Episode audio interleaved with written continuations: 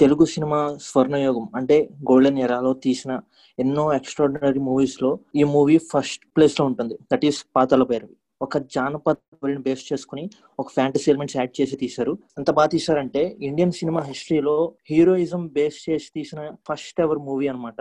ఈ మూవీని తెలుగు అండ్ తమిళ్ళో ఒకేసారి తీశారు. ఫస్ట్ తెలుగులో రిలీజ్ చేశారు. ఆ తర్వాత తమిళ్ళో రిలీజ్ చేశారు. ఈ మూవీ క్రియేట్ చేసిన బజ్ అండ్ ఆడిన రన్ టైం వింటే చాలా సర్ప్రైజ్ అవుతారు. This is first ever Telugu movie to run for two hundred days in Telugu and hundred days in Tamil. ఈ మూవీకి అన్అఫిషియల్గా ఒక రికార్డ్ ఉంది. అది ఏంటంటే ఎక్కడైనా కానీ మూవీ వేసిన రీల్ వేసి వేసి చేసి అరిగిపోవడం ఉంటుంది. ఈ మూవీకి ఏంటంటే ఉన్న ఒరిజినల్ రూల్ రీల్ని దాన్ని డూప్లికేట్ చేసి చేసి అరిగిపోయింది అనమాట అంటే అన్ని సార్లు అన్ని టైమ్స్ ఆ మూవీని వేశారు. ఇప్పుడు కూడా ఎక్కడో చోట ఆడుతూనే ఉంటుందని చెప్పి చాలా మంది చెప్తారు. That's the beauty of this movie and main వచ్చేటప్పటికి ఈ మూవీని hundred great Indian films of all టైమ్లో ఇంక్లూడ్ చేయడం జరిగింది. అంతేకాకుండా ఈ మూవీలో సీనియర్ ఎన్టీఆర్ గారికి అండ్ శివరంగారావు గారికి మంచి బ్రేక్ త్రూ వచ్చింది సీనియర్ ఎన్టీఆర్ గారికి ఒక స్టార్ హీరోగా మార్చిన సినిమా ఇది. Not only in Telugu south ఇండియాలో అండ్ ఈ మూవీని తర్వాత హిందీలో కూడా రీమేక్ చేస్తారు ఇండియా లెవెల్లో ఈ మూవీకి అప్లోడ్స్ ఉన్నాయి అన్నమాట సో మీరు అంటున్నారు కదండి. చిత్రం బలరే చంద్ర చిత్రం.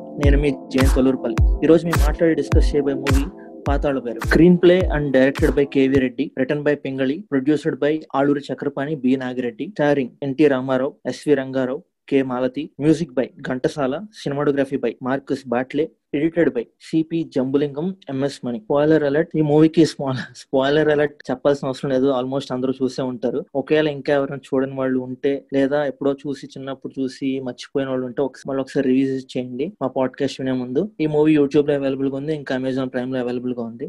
Now coming to plot Balu మనకు ఓవర్ వ్యూ ఇస్తాడు. కథ పాతాల భైరవి కథ అనేది ఒక జానపద కథ. తోటరాముడు అనే యువకుడు సాధారణమైన యువకుడు యువరాన్ని ప్రేమిస్తాడు ఇందుమతి అని. ఉజ్జయిని నగరానికి ఆవిడ యువరాన్ అనమాట సో వీళ్ళ ప్రేమకి చాలా అడ్డుపడతాయి. ముఖ్య ముందు పెద్దలు అడ్డుపడతారు. ఆ తర్వాత జానపద కథ కాబట్టి ఒక మాంత్రికుడు అడ్డుపడతాడు. సో ఆ మాంత్రికుడు నేపాల్ మాంత్రికుడు. సో ఆ మాంత్రికుడు అసలు ఎందుకు అడ్డుపడ్డాడు? ఆ మాంత్రికుడు అడ్డుపడిన తర్వాత అసలు ఏం జరిగింది? చివరికి మన తోటరాముడు ఆ మాంత్రికుడిని గెలిచి ఇందుని పెళ్ళాడేలా పెళ్ళాడాలా లేదా అనేదే మన కథ. యా బాలు ప్లాట్ టు ఓరియో గురించి చెప్పాడు కదా. ఈ మూవీలో క్యారెక్టర్స్ చాలా ఎగ్జైటింగ్గా చాలా ఇంట్రెస్టింగ్గా క్రియేట్ చేశారు. ఈ క్యారెక్టర్స్ గురించి మనకి అఖిల్ వివరిస్తాడు. ఇంట్రెస్టింగ్ క్యారెక్టర్స్ రాశారనమాట ఫర్ ఎగ్జాంపుల్ మనం తీసుకుంటే ఆ తోటరాముడు మెయిన్ క్యారెక్టర్ అనమాట ఈ మెయిన్ క్యారెక్టర్కి ఒక సాహసం చేసే స్ట్రాంగ్ పర్సన్ని ఒక హీరోయిక్ క్యారెక్టరైజేషన్ రాశారు.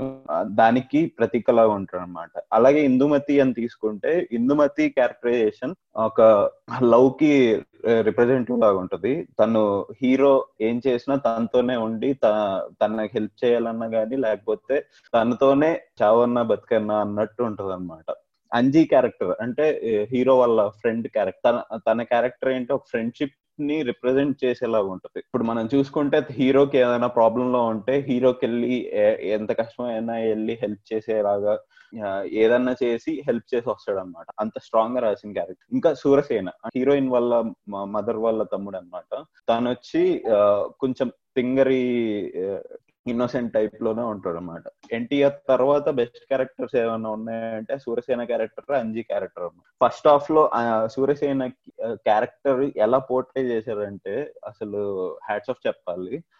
ఒక ఒక సీన్ ఉంటది. తోటరాముడు వచ్చి హీరోయిన్ దగ్గరికి వెళ్ళినప్పుడు మొత్తం అందరూ చెలికత్తెలు అందరూ ఎతుకుతూ ఉంటారు అనమాట తోటరాముడి కోసం. తిని సూర్యసేన వెళ్ళి చెలికత్తలను భయపెడితే తిని కూడా భయపడతాడు అనమాట అంత తింగరిగా ఉంటాడు అనమాట సో ఆ పోర్ట్రేయల్ని ఎంత బాగా చూపించారో తన తింగరి వేషాలని తన యాక్టింగ్ ద్వారా బాగా చూపించారు అనిపించింది అంజీ క్యారెక్టర్ ఎందుకంటే సెకండ్ హాఫ్ అంటే హీరో తన మాయామహల్ పోగొట్టుకొని మొత్తం అంత జరిగిన తర్వాత మళ్ళీ సెకండ్ హాఫ్లో హీరోకి ఎంత స్ట్రాంగ్గా నిలబడతాడు? అంటే తను ఎంత కష్టాల్లో ఉన్నా తిను నిలబడి నేను మనం ఉన్నాగా ఎట్టొకటి చేస్తాం. అంటే తను బాధపడుతున్నా గానీ ఎట్లన్నా చేసి మనం తీసుకొస్తాము. ఎందుకు నువ్వు పొను నేను కల్లో ఎక్కడుందో చెప్తాను అని చెప్పి ధైర్యం చెప్తాడు అనమాట అంతే ఆ ఫ్రెండ్షిప్కి ఇచ్చే వాల్యూ అని ఇంకోటి నేపాల్ మాంత్రికుడు క్యారెక్టర్ వచ్చి మన మన సినిమాలో ఒక పాయింట్ దగ్గరే మెన్షన్ చేస్తారు. తను ఒక నక్క నక్క క్యారెక్టర్ అనే విషయాన్ని. అంటే ఎలా ఏదన్నా చేసి తనకు కావాల్సింది చేసుకునే రకం అనమాట సో ఆ క్యారెక్టర్ని మొత్తం త్రూ అవుట్ సినిమాలో బాగా పోర్ట్రే చేశారు. చాలా బాగా పోర్ట్రే చేశారు. ఇంకోటి నేపాల్ మాంత్రికుడికి ఒక శిష్యుడు ఉంటాడు. తను తను రిప్రజెంట్ చేసేది ఏంటంటే గురు భక్తిను గురు కోసం ఏదన్నా చేసే ఏదన్నా చేసే అంత భక్తిని చూపిస్తాడు అనమాట ఇప్పుడు తను చనిపోబోతున్నా గానీ గురుని కాపాడాలి లేకపోతే గురుకి హెల్ప్ చేయాలన్నట్టే ఉంటది. ఈ క్యారెక్టరైజేషన్తో త్రూ అవుట్ స్టార్ట్ అయిన సినిమా స్టార్ట్ అయిన దగ్గర నుంచి ఎండింగ్ వరకు ఏ క్యారెక్టరైజేషన్స్ ఉంటాయి అనమాట ఓన్లీ ఒక్కరే చేంజ్ అవుతారు ఒక్కరు ఇద్దరు చేంజ్ అవుతారు. ఒకటి సూర్యసేనుడు చేంజ్ అవుతాడు క్యారెక్టర్ ఆర్క్ ఉంటుంది. ఇంకోటి వచ్చి ఇందుమతి వాళ్ళ మదర్ అంటే రాణి గారు చేంజ్ అవుతారు అనమాట అప్పుడు దాకా యాక్సెప్ట్ చేయని తోటరాముణ్ణి అప్పుడు యాక్సెప్ట్ చేస్తారు అది క్యారెక్టర్ కానీ త్రూ అవుట్ సినిమా ఇదే క్యారెక్టరైజేషన్ని బిల్డప్ చేసుకుంటూ వెళ్తారు అనమాట ఇంకో మెయిన్ క్యారెక్టర్ వచ్చి రాజు క్యారెక్టర్ అంటే హీరోయిన్ వాళ్ళ నాన్న క్యారెక్టర్ ఒకలాగా చూసుకుంటే ఆ రాజుల కాలంలో తక్కువ కులమైన వాళ్ళకి ఇచ్చి పెళ్ళి చేయరు. అంటే ప్రిన్సెస్ని వాళ్ళని. లేదా వాళ్ళ లెవెల్లో ఉండే వాళ్ళకి ఇచ్చి పెళ్ళి చేస్తారు. లేదా వాళ్ళకన్నా పవర్ఫుల్ అయిన రాజు వచ్చి అడిగితే ఇచ్చి చేస్తారు. ఈ క్యారెక్టరైజేషన్ ఎలా రాశారంటే ఏదన్నా కానీ అక్కడ ఉండే పరిస్థితుల్ని బాగా అనలైజ్ చేసి దాని ప్రకారం డెసిషన్ తీసుకుంటారు దాన్ని కూడా స్టార్టింగ్లో బాగా చెప్తారు. ఎందుకంటే సూరసేనుడు ప్రోగ్రామ్ జరుగుతుంటే ట్యాక్సీలు తీసుకుంటున్నాడు. దానికి గొడవ పడ్డానని చెప్పి తోటరాముడు చెప్తే అది విన్న తర్వాతే మందలిచ్చి పంపిస్తాడు. లే- సూరసేనుడు చెప్పాడని చెప్పి వెంటనే వెళ్ళి ఊరి శిక్ష ఏది చేయలేదు. అది ఆలోచిస్తాడు. మళ్ళీ ఇంకోటి ఎక్కడ పోర్ట్రే చేస్తాడంటే సేమ్ తోటరాముడు వచ్చి హీరోయిన్ ఇందుమతిని చూడడం కోసం వచ్చి ఆ రాజబంగ్లాలోకి వచ్చిన తర్వాత దొరికిన తర్వాత ఉరి శిక్ష ఇచ్చేసిన తర్వాత వాళ్ళ కూతురు ప్రేమిస్తుందని చెప్పి మందలిచ్చి ఇలాంటివి చేస్తే సాహసవంతుడు అని అనిపించుకోవు. నువ్వు సేమ్ మా అంత రాజ్యాలు ఇవన్నీ నువ్వు తీసుకొస్తే నేను అప్పుడు నా కూతుర్ని ఇచ్చి పెళ్ళి చేస్తానని చెప్పి వదిలి క్షమించి వదిలేస్తాడు అనమాట ఇలాంటి క్యారెక్టరైజేషన్తో ఆ టైంలో రాజులు ఉండే ఉంటారు. సో ఆ ఆ పాయింట్ని ఎండింగ్ వరకు అలాగే పోట్లే చేస్తారు. చాలా బ్యూటిఫుల్గా స్ట్రాంగ్గా రాసిన క్యారెక్టరైజేషన్స్ అనిపిస్తుంది. ఇంకా లేడీ క్యారెక్టర్స్ ఆల్రెడీ హీరోయిన్ చెప్పాం కదా. ఇప్పుడు హీరో వాళ్ళ మదర్ క్యారెక్టర్ కూడా చాలా క్లియర్గా ఎస్టాబ్లిష్ చేస్తారు అనమాట ఎందుకంటే తోటరాముడు మొత్తం చిన్నప్పటి నుంచి పెరిగింది వాళ్ళ మదర్ దగ్గర అన్నట్టు చూపిస్తారు. సో తన మదర్ ఏం చెప్తే అది చేస్తాడు అనమాట తోటరాముడు. తన మదర్ కూడా ఎలాంటి క్యారెక్టర్ అంటే ఈ తోటరాముడికి మొత్తం అంతా పాతల వేరే దొరికేసి మాయామహల్ మొత్తం కట్టిన తర్వాత కూడా తను నార్మల్గా తన వరకు వర్కే చేసుకుంటది. అలా అని చెప్పి ఒక రాణిలాగా తిరగదు. సో అంత ప్యూరెస్ట్ ఫామ్లో ఉండే క్యారెక్టర్ రాశారు అనమాట మొత్తం. త్రూ అవుట్ సినిమాలో అంత డీటెయిలింగ్ కూడా ఉంటది మొత్తం మీద. క్యారెక్టరైజేషన్స్ వాటి మీద. అఖిల్ క్యారెక్టర్స్ గురించి చాలా బ్యూటిఫుల్గా చెప్పావు. ఇంకో గొప్ప విషయం ఏంటంటే ఈ మూవీ మొత్తంలో చాలా అంటే వెరీ లిమిటెడ్ క్యారెక్టర్స్ ఉంటాయి. ఈ లిమిటెడ్ క్యారెక్టర్స్ తోనే త్రీ అవర్స్ మూవీని డ్రైవ్ చేస్తారు. That's one of the biggest asset of this movie limited characters కూడా కాస్టింగ్ అనేది చాలా బ్యూటిఫుల్గా అది జెన్యున్గా తీసుకుని వీళ్ళే దీన్ని క్యారీ చేయగలరని మంచి కథానాయకుల్ని కథానాయకుల్ని ఎంచుకుని తీయడం తీయడం జరిగింది. అందుకని ఎంత మంచి అవుట్పుట్ వచ్చింది. Now I'm going to talk about casting and performances so listeners casting గురించి పర్ఫార్మెన్సెస్ గురించి నన్ను నిజం చెప్పమంటారా అబద్ధం చెప్పమంటారా? నేను నిజమే చెప్తాను. యా ఈ మూవీలో కాస్టింగ్ వచ్చేసరికి బ్రిలియంట్ కాస్టింగ్ ఫస్ట్ డే వచ్చేటప్పటికి ఎన్టీ రామారావు గారు యాజ్ తోటరాముడు. ఎస్వి రంగారావు గారు యాజ్ నేపాలి మాంత్రికుడు అండ్ రేలంగి గారు యాజ్ సూరసేన వల్లూరి బాలకృష్ణ గారు యాజ్ అంజి పద్మనాభం గారు as Sadajappa and CSR Anjaneyulu as king of Ujjaini అంటే మన ఇందుమతి వాళ్ళ ఫాదర్. కె మాలతి గారు as Indumathi heroine. TG Kamaladevi గారు యాజ్ వీరకథ పర్ఫార్మర్. మనకి స్టార్టింగ్లో ఒక వీరకథ చెప్తారు. ఆ కథలో వచ్చి ఒక thought proving thought provoking song పాడి పాడతారు. ఆమె కమలాదేవి గారు. అండ్ ఒక గాడెస్ వచ్చి మనకి వరాలు ఇస్తుంది కదా. ఆ వరాలు వచ్చి ఇచ్చేది మన గిరిజా గారు. అండ్ ఇంకా మన తోటరాముడు వాళ్ళ మదర్ వచ్చి సొరబై కమలాబాయ్. ఈ మూవీలో కాస్టింగ్ గురించి చెప్పాలంటే వాళ్ళ పర్ఫార్మెన్స్ గురించి చెప్పాలంటే ఒక్కొక్కళ్ళు చాలా అంటే చాలా బ్యూటిఫుల్గా పర్ఫామ్ చేశారు. ఇందాక అఖిల్ చెప్పినట్టు వాళ్ళ క్యారెక్టర్స్లో ఇన్వాల్వ్ అయిపోయి మూవీ మొత్తాన్ని వాళ్ళ భుజాల మీద వేసుకుని నడిపించారు. ఎన్టీ రామారావు గారికి యశ్వి రంగారావుకి యశ్వి రంగారావు గారికి ఇందాక నేను చెప్పినట్టుగా వాళ్ళ కెరీర్లో ఇనిషియల్ స్టేజ్లో మూవీస్ తీసుకుంటూ వచ్చారు. కానీ పాతాల బేరు గారికి ఒక బిగ్ బ్రేక్ త్రూ ఇచ్చింది అబ్జర్వ్ చేస్తే యశ్వి రంగారావు గారి ఎక్స్ప్రెషన్స్ కానీ యాక్టింగ్ కానీ ఆయన ఒక యాంటోగనిస్ట్ క్యారెక్టర్ చేస్తున్నాడు నెగిటివ్ క్యారెక్టర్ చేస్తున్నాడు. ఆయనలో ఆయనకున్న ఆశ అచీవ్ చేయాలన్న ఆశ. మళ్ళీ ఎప్పుడైతే ఎన్టీ రామారావు గారిని మాయ చేసి తను పని చేసుకునేట్టుగా తన క్లోజ్అప్ షాట్స్లో ఉన్నప్పుడు ఆయన ఎక్స్ప్రెషన్స్ కానీ అంటే అంతా ఎన్టీ రామారావు గారు చెప్పింది చెప్పినట్టు చేస్తుంటే కన్నింగ్గా ఆ మాటలు మాట్లాడడం కానీ ఎక్స్ప్రెషన్స్ చాలా బ్యూటిఫుల్గా పెట్టారు. కమింగ్ టు ఎన్టీ రామారావు గారి క్యారెక్టర్ అసలు నేను ఫస్ట్లీ ఎన్టీ రామారావు గారిని ఈ మూవీ చూస్తున్న సేపు ఈయన ఎన్టీ రామారావు గారా అన్నట్టు అనిపిస్తుంది. ఎందుకంటే మనం మన జనరేషన్ వచ్చేటప్పటికి ఆయన మూవీస్ చూస్తే అన్ని కొంచెం యాంగ్రీగా కొంచెం ఏం బ్రదర్ అన్నట్టుగా ఉంటాయి అనమాట సో అలాంటి ఆయన అలాంటి డైలాగ్స్ చెప్పాయన అలాంటి పర్ఫార్మెన్సెస్ చేసాయన ఆయన ఈ మూవీ చూస్తే ఈయన చాలా స్వీట్గా ఉంటాడు చాలా క్రేజీగా ఉంటాడు చాలా గట్సీగా చాలా బాగుంటుంది. అంటే ఈయన ఆయన అన్నట్టుగా అనిపిస్తుంది. చూడడానికి కూడా చాలా బాగుంటాడు. ఆయన పర్ఫార్మెన్స్ కూడా వాళ్ళ మా అమ్మ దగ్గర ఇన్నోసెన్స్ గానీ ఇంకా తన ఒక లవర్ దగ్గర సిన్సియారిటీ గానీ ఇంకా యాక్షన్ ఎపిసోడ్స్ కూడా చాలా బ్యూటిఫుల్గా ఈ ఒరిజినల్గా చేసినట్టు అనిపించింది. ఆ యాక్షన్ ఎపిసోడ్స్ కానీ చాలా బ్యూటిఫుల్ ఇంకా యాక్టింగ్ కూడా చెప్పగన చెప్పనక్కర్లేదు. ఎస్ గారితో పాటు ఈక్వల్గా చేశారు. అండ్ ఇంకా ఈ మూవీకి biggest one of the assets ఏంటంటే ఇందాక అఖిల్ చెప్పినట్టు ఇద్దరు సూరసేన అండ్ అంజి. వీళ్ళిద్దరూ సూపర్గా యాక్ట్ చేశారు. ఇందులో చూస్తే ప్రతి ఒక్కరికి ప్రతి క్యారెక్టర్కి ఒక్కొక్క మ్యానరిజం ఉంది. ఇప్పుడు అంజీకి వచ్చేటప్పటికేమో అని నవ్వుతూ ఉంటాడు. అది త్రూఅవుట్ సినిమా అలా నవ్వుతూ ఉంటాడు. చాలా చాలా ఫన్నీగా చాలా క్రేజీగా ఉంటుంది. ఇంకా సూరసేనుడు వచ్చేటప్పటికి తప్పు తప్పు అంటూ ఉంటాడు. అలా కొన్ని కొన్ని కామికల్ డైలాగ్స్ ఉంటే కొంచెం కామెడీగా మూవీని ఎంటర్ మూవీని వీళ్ళిద్దరూ బాగా డ్రైవ్ చేశారు. ఇప్పుడు ఎస్వి రంగారావు గారికి వచ్చేటప్పటికేమో డెంబక చెయ్యరా అంటానికి చెయ్యరా పదరా అని అలా అలా ఆయన ఆయనకి ఒక యునిక్ ఇచ్చారనమాట అలా ప్రతి క్యారెక్టర్కి ఒక్కొక్క యునిక్నెస్ అనేది ఇవ్వడం అనేది జరిగింది. అండ్ ఇంకోటి ఈ మూవీలో సావిత్రి గారు ఒక క్యామియోగా ఒక సాంగ్లో చేశారు. రానంటే రానే రాను సాంగ్లో మనకి ఎప్పుడైతే రాజ్మహల్లోకి మాయామహల్లోకి ఎన్టీఆర్ ఎన్టీఆర్ గారు ఇందుమతి వాళ్ళ ఫాదర్ని మహారాజా గారు ఇన్వైట్ చేస్తూ కొన్ని గ్రూప్ ఆఫ్ సాంగ్స్ వస్తుంటే దాంట్లో ఒక సాంగ్ మీరు మహానటి మూవీ చూస్తే కనుక దాంట్లో కూడా ఆ సాంగ్ చూపిస్తారు. ఇది క్యాషింగ్ అండ్ పర్ఫార్మెన్సెస్ గురించి. సో నౌ కమింగ్ టు కొన్ని బ్యూటిఫుల్ సీన్స్ గురించి సాంగ్స్ గురించి టెక్నికల్ డీటెయిల్స్ గురించి మనం మాట్లాడదాం. సో కథలోకి వెళ్ళిపోతే మనకి కథని మూడు ఘట్టాల కింద విభజించుకోవచ్చు మనం. ముందు మన తోటరాముడు ఇందుమతి ప్రేమలో పడ్డం. తర్వాత తోటరాముడిని మాంత్రికుడు గమనించి అదే తెలుసుకునే తోటరాముడు గురించి పాదాల భైరవిని సాధించడానికి తోటరాముడిని తీసుకొని వెళ్ళడం. ఇది రెండో ఘట్టం. మూడో ఘట్టం వచ్చేసి మన తోటరాముడు రెండో ఘట్టంలో మాంత్రికుడిని చంపేశాను అనుకుంటాడు.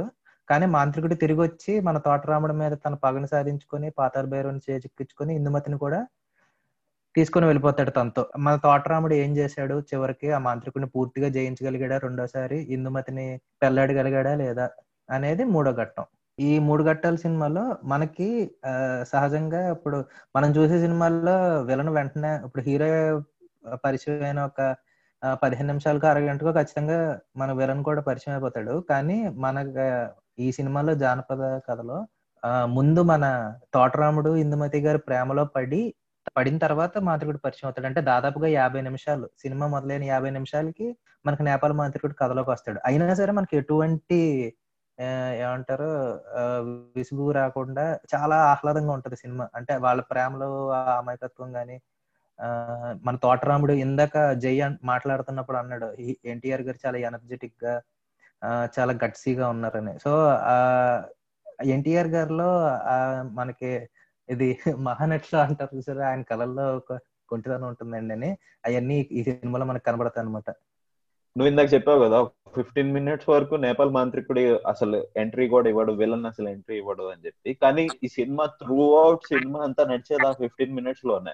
ఇప్పుడు నీకు వాళ్ళిద్దరి మధ్య లవ్ ఎస్టాబ్లిష్ అయ్యి అదంతా క్లియర్గా అంటే తోటరాముడు అంటే ఎవరు ఏం చేస్తాడు ఎలాంటోడు అనే మొత్తం క్యారెక్టర్ ఇందుమతి ఎలా ఉంటది ఇదంతా ఎస్టాబ్లిష్ అయ్యి వాళ్ళిద్దరి మధ్య రిలేషన్షిప్ ఎస్టాబ్లిష్ చేయడానికి ఫిఫ్టీ మినిట్స్ తీసుకున్నాడు. సో ఆ ఫిఫ్టీ మినిట్స్ తీసుకోవడం వల్ల త్రూ అవుట్ సినిమాలో రాసుకున్న సీన్స్ కూడా చాలా ఇంట్రెస్టింగ్గా రాసుకుంటే వెళ్ళలేదు ఆ సినిమా అంతా నిలబడడానికి కారణం ఆ ఫస్ట్ ఫిఫ్టీన్ మినిట్స్ అని నాకు నాకు అనిపించింది. సో ఇప్పుడు మనకు ఒక ఫస్ట్ సెటప్ కే ఫైవ్ జీరో ఫిఫ్టీ మినిట్స్ తీసుకున్నారు. వాళ్ళంత టైం తీసుకోవడానికే ముందు కథ డ్రైవ్ అవడానికి అంత బాగా వచ్చిందని అంటున్నావు కదా అఖిల్? అవును. ఎమోషనల్గా మనం ఆ క్యారెక్టర్స్కి కనెక్ట్ అవడానికి అదొక one of the reason.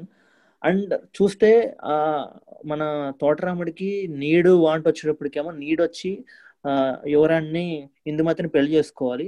ఇంకా వాంట్ వచ్చేటప్పటికి ఆవిడ తనని పెళ్ళి చేసుకోవడానికి ఆ వాళ్ళ నా ఇందుమతి వాళ్ళ నాన్న మహారాజు పెట్టిన కండిషన్స్కి అతను ఒక ఐశ్వర్యం ఒక వీళ్ళ స్థాయికి వీళ్ళ అంతస్తుకు రావాలని చెప్పి ఒక కండిషన్ అది అతను వాంట్ కింద జరుగుతుంది. సో నెక్స్ట్ ఇంకా తన ఎలా తన ముందుకెళ్తాడు ఏంటి అనేది వాళ్ళ ఐశ్వర్యాన్ని పొందుతాడా లేదా వాళ్ళ స్థాయికి వస్తాడా లేదా నెక్స్ట్. ఇంకో ఇంట్రెస్టింగ్ పార్ట్ ఏంటంటే మాంత్రిక్ కూడా ఒక మోటివ్ అనేది ఉంటుంది. తనకు ఒక పర్సన్ కావాలి. ఆ పర్సన్ ఉంటే తనకి సో కొన్ని శక్తులు అనేది వస్తాయని చెప్పి తను తెలుస్తుంది. సో ఆ వేటలో హీరో కనపడతాడు. హీరో కోసం వచ్చి ఆ మ్యాజిక్ లైవ్ చేయడం వల్ల హీరో ఇంప్రెస్ అవుతాడు. అక్కడ జనాలందరూ ఇంప్రెస్ అవుతారు.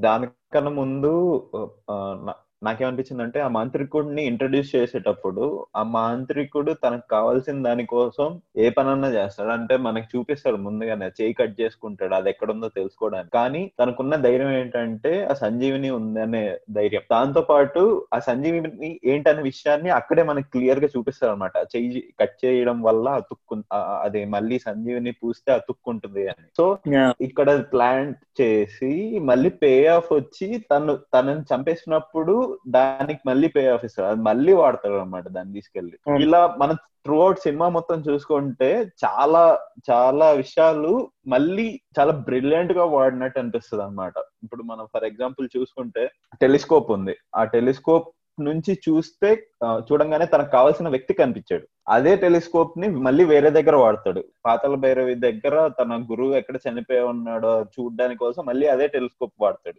మళ్ళీ తను బతికొచ్చిన తర్వాత సూర్యసేనుడికి ఆ పాతల భైరవి బొమ్మ ఎక్కడుందో చూపించడానికి మళ్ళీ అదే టెలిస్కోప్ చూపిస్తాడు అనమాట ఇది ఏంటంటే స్క్రిప్ట్ రైటింగ్లో ఒక బ్రిలియంట్ థింగ్ అన్నమాట. అంటే మనం ఏదన్నా ఒక కొత్తగా ఒక పాయింట్ పెట్టామంటే దాన్ని వాడుతూ ఉండాలి. అంటే ఇంట్రెస్టింగ్గా వాడుతూ వెళ్ళాలి.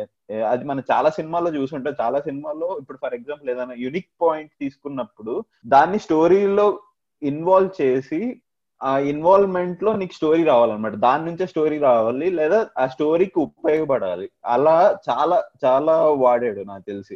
ఇప్పుడు రియూజబిలిటీ గురించి మాట్లాడుకుంటున్నాం కాబట్టి మనం మేనరిజమ్స్ దగ్గరికి వెళ్తే ఇప్పుడు మన అంజీ ఉంటాడు. అంజీ ఫస్ట్ సదాజప్పుడు సర్దాజపుడు అంటే మన మాంత్రికుడి శిష్యుడు. సో అతన్ని సరదాగా ఆట పట్టించడానికి తన గురువు గొంతుతో మోసం చేస్తారు. ఏరా డింబక అంటే మనోడు గురువా వచ్చావా అని అన్నట్టు మనోడు ఆ, సదాజపుడు ఆ, తిరిగి మాట్లాడేస్తాడు అనమాట అక్కడ మనకి ఏదో సరదాగా వాడారు అనుకుంటాం గానీ చివర్లో మళ్ళీ అదే మేనరిజం అంజీ గారు ఏం అంజీ ఏం చేస్తాడు చివర్లో మన సదాజప్పుడు గొంతుని సదాజప్పుడు బాడీ లాంగ్వేజ్ అంటే సదాజప్పుడు ఎలా నడుచుకుంటాడో అలాగే గురువు దగ్గర నడుచుకొని గురువుని మోసం చేసి మొత్తం గడ్డం గించేస్తాడు మంత్రాలు మంత్రాలు మొత్తం అన్ని పోతాయి.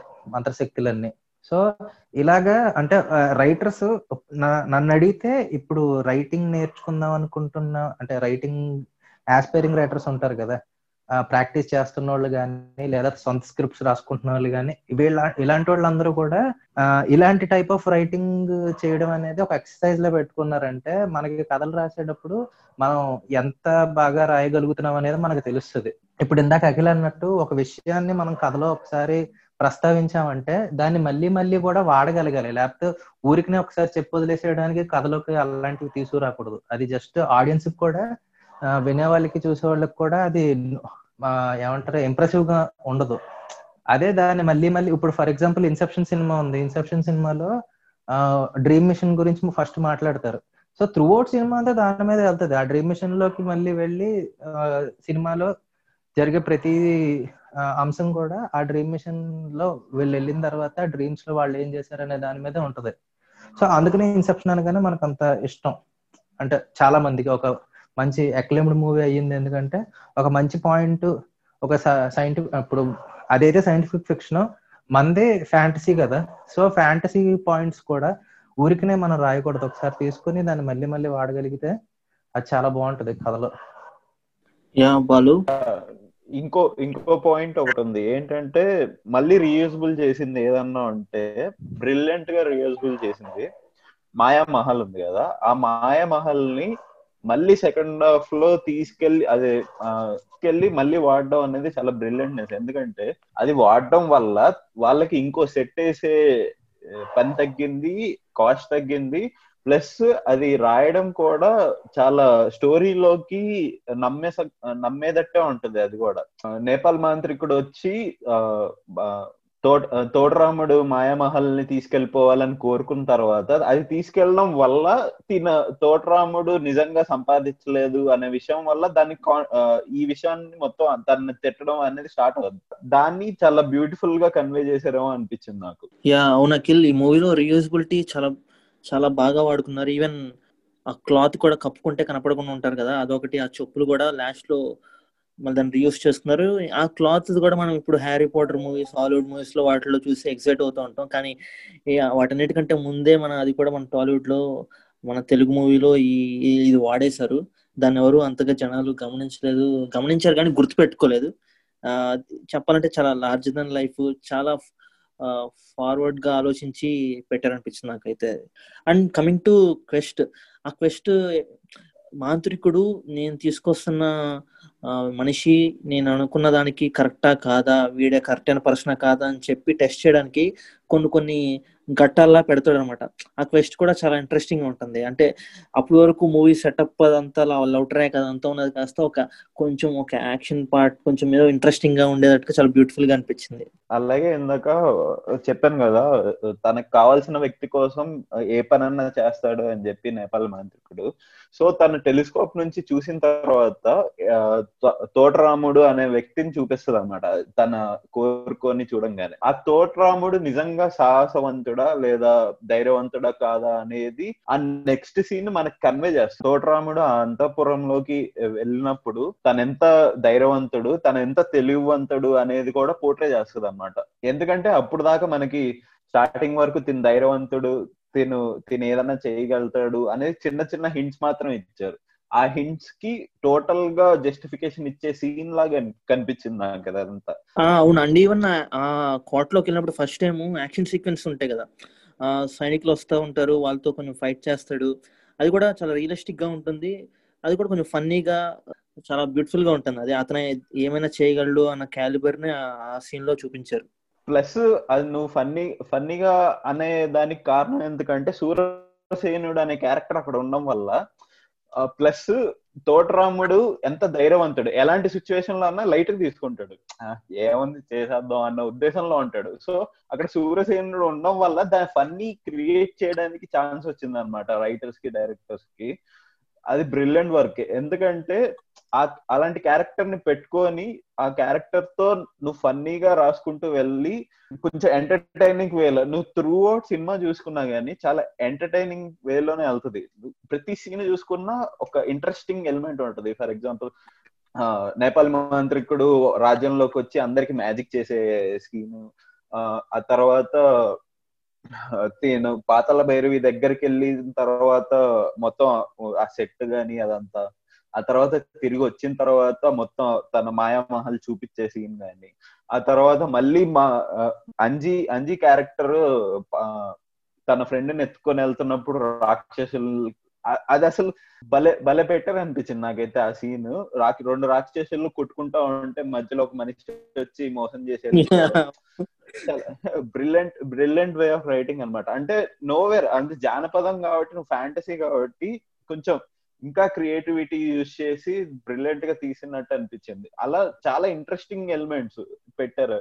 అది నీకు throughout three and half hour cinema అయినా కానీ చాలా ఇంట్రెస్టింగ్గా తీసుకెళ్తుంది అనమాట అరే ఏదో జరుగుతుంది అరే ఏదో జరుగుతుంది. నిజంగా చెప్పాలంటే ఫ్యాంటసీ సినిమా అంటే ఎలాగే ఉండాలి అన్నట్టు అనిపించింది నాకైతే. అవును. అండ్ ఇంకోటి కవర్ ఉంటుంది కదా. తన ప్లేస్కి వెళ్ళినప్పుడు ఒక చెట్టు దగ్గర కానీ ఏదైనా సౌండ్ వస్తూ ఉంటుంది. ఊ అన్నట్టుగా. అంటే ఆ సీన్ అక్కడికి మనం వెళ్ళినట్టు జనాలు అక్కడ తీసుకెళ్ళడానికి ఆ సౌండ్ వచ్చినప్పుడల్లా మాంత్రికుడు జై పాతాళ భైరవి అంటాడు. అది అన్నప్పుడు అది ఆగిపోతుంది సౌండ్ అది చాలా రెప్టేటివ్గా చూపిస్తారు. ఎందుకంటే మనం అన్నిసార్లు చూపించడం వల్ల మనం అందరం అక్కడికి వెళ్ళిపోయి ఆ అట్మాస్ఫియర్కి అలవాటు పడిపోతాం. అది కూడా చాలా బ్యూటిఫుల్గా సెటప్ చేసి చాలా మంచి పాయింట్ నోట్ చెప్పావు. నే ఇందాక రీయూజబిలిటీ గురించి మాట్లాడుకున్నాం కదా. అంటే ఒక ఒక పాయింట్ని ఒక లేదా ఒక వస్తువుని కానీ లేకపోతే ఏదన్నా కానీ మళ్ళీ యూజ్ చేయడం అనేది చాలా బాగా చూపించాడు. ఇందులో రిపిటేటివ్ అనే దాన్ని కూడా చాలా రిపిటేటివ్ డైలాగ్స్ని చాలా బ్రిలియంట్గా యూజ్ చేశారు అనిపించింది నాకైతే ఫర్ ఎగ్జాంపుల్ రాజుగాని ఆ సూరసేన ఇంకా మూసుకో అన్నట్టు ఒక డైలాగ్ ఉంటది. అదైతే మూడు సార్లు మూడు సార్లు ఏమో చెప్పిస్తారు అదే డైలాగ్. మళ్ళీ జై పాయితాల భైరవి అన్నప్పుడు ఆ సౌండ్ ఆగిపోయేటట్టు. నిజం చెప్పమంటారా వద్దని చెప్పమంట సాహసం డింబ- చేయరా డింబక అనేది ఈ డైలాగ్స్ అంటే మనకి అట్రాక్టివ్గా ఉంటాయి అనమాట మనం చిన్నప్పుడు చాలా సార్లు మాట్లాడుకున్న మాటలు ఇవన్నీ అలాంటి అంత క్యాచీగా ఎలిమెంట్స్ రాసుకుంటూ వెళ్ళారు. అవును. నిజంగా ఆ సినిమాలో వాడిన డైలాగ్స్ అన్ని మనం మన డే డే టు డే లైఫ్లో చాలా సార్లు వాడున్నాం. అది మనకు తెలియదు యాక్చువల్లీ. అది ఆ మూవీలో డైలాగ్స్ అని చెప్పి మనకు చిన్నప్పుడు మనకు తెలియదు. కానీ అవి మన డైలీ రొటీన్లోకి అలా వచ్చేసినాయి ఆ వర్డ్స్. ఇప్పుడు క్యాచీ వర్డ్స్ గురించి మాట్లాడుకుంటున్నారు కాబట్టి జానపదం అంటే నాకు బాగా ఇప్పుడు జానపద కథలోకి మనం తీసుకెళ్ళిపోయేవి అలాంటి పదాలే. అంటే ఇప్పుడు క్యారెక్టర్లకు ఉన్న పదాలు కానీ ఇప్పుడు నేపాల మాంత్రికుడు సదాజప శిష్యుడి పేరు. సో ఇలాంటివే కాకుండా మన నేపాల మాంత్రికుడు జనం దగ్గరికి వచ్చినప్పుడు కుండలోంచి వాళ్ళకి కావాల్సిన అంటే కుండని కాదు అదొక పాత్రలా ఉంటది.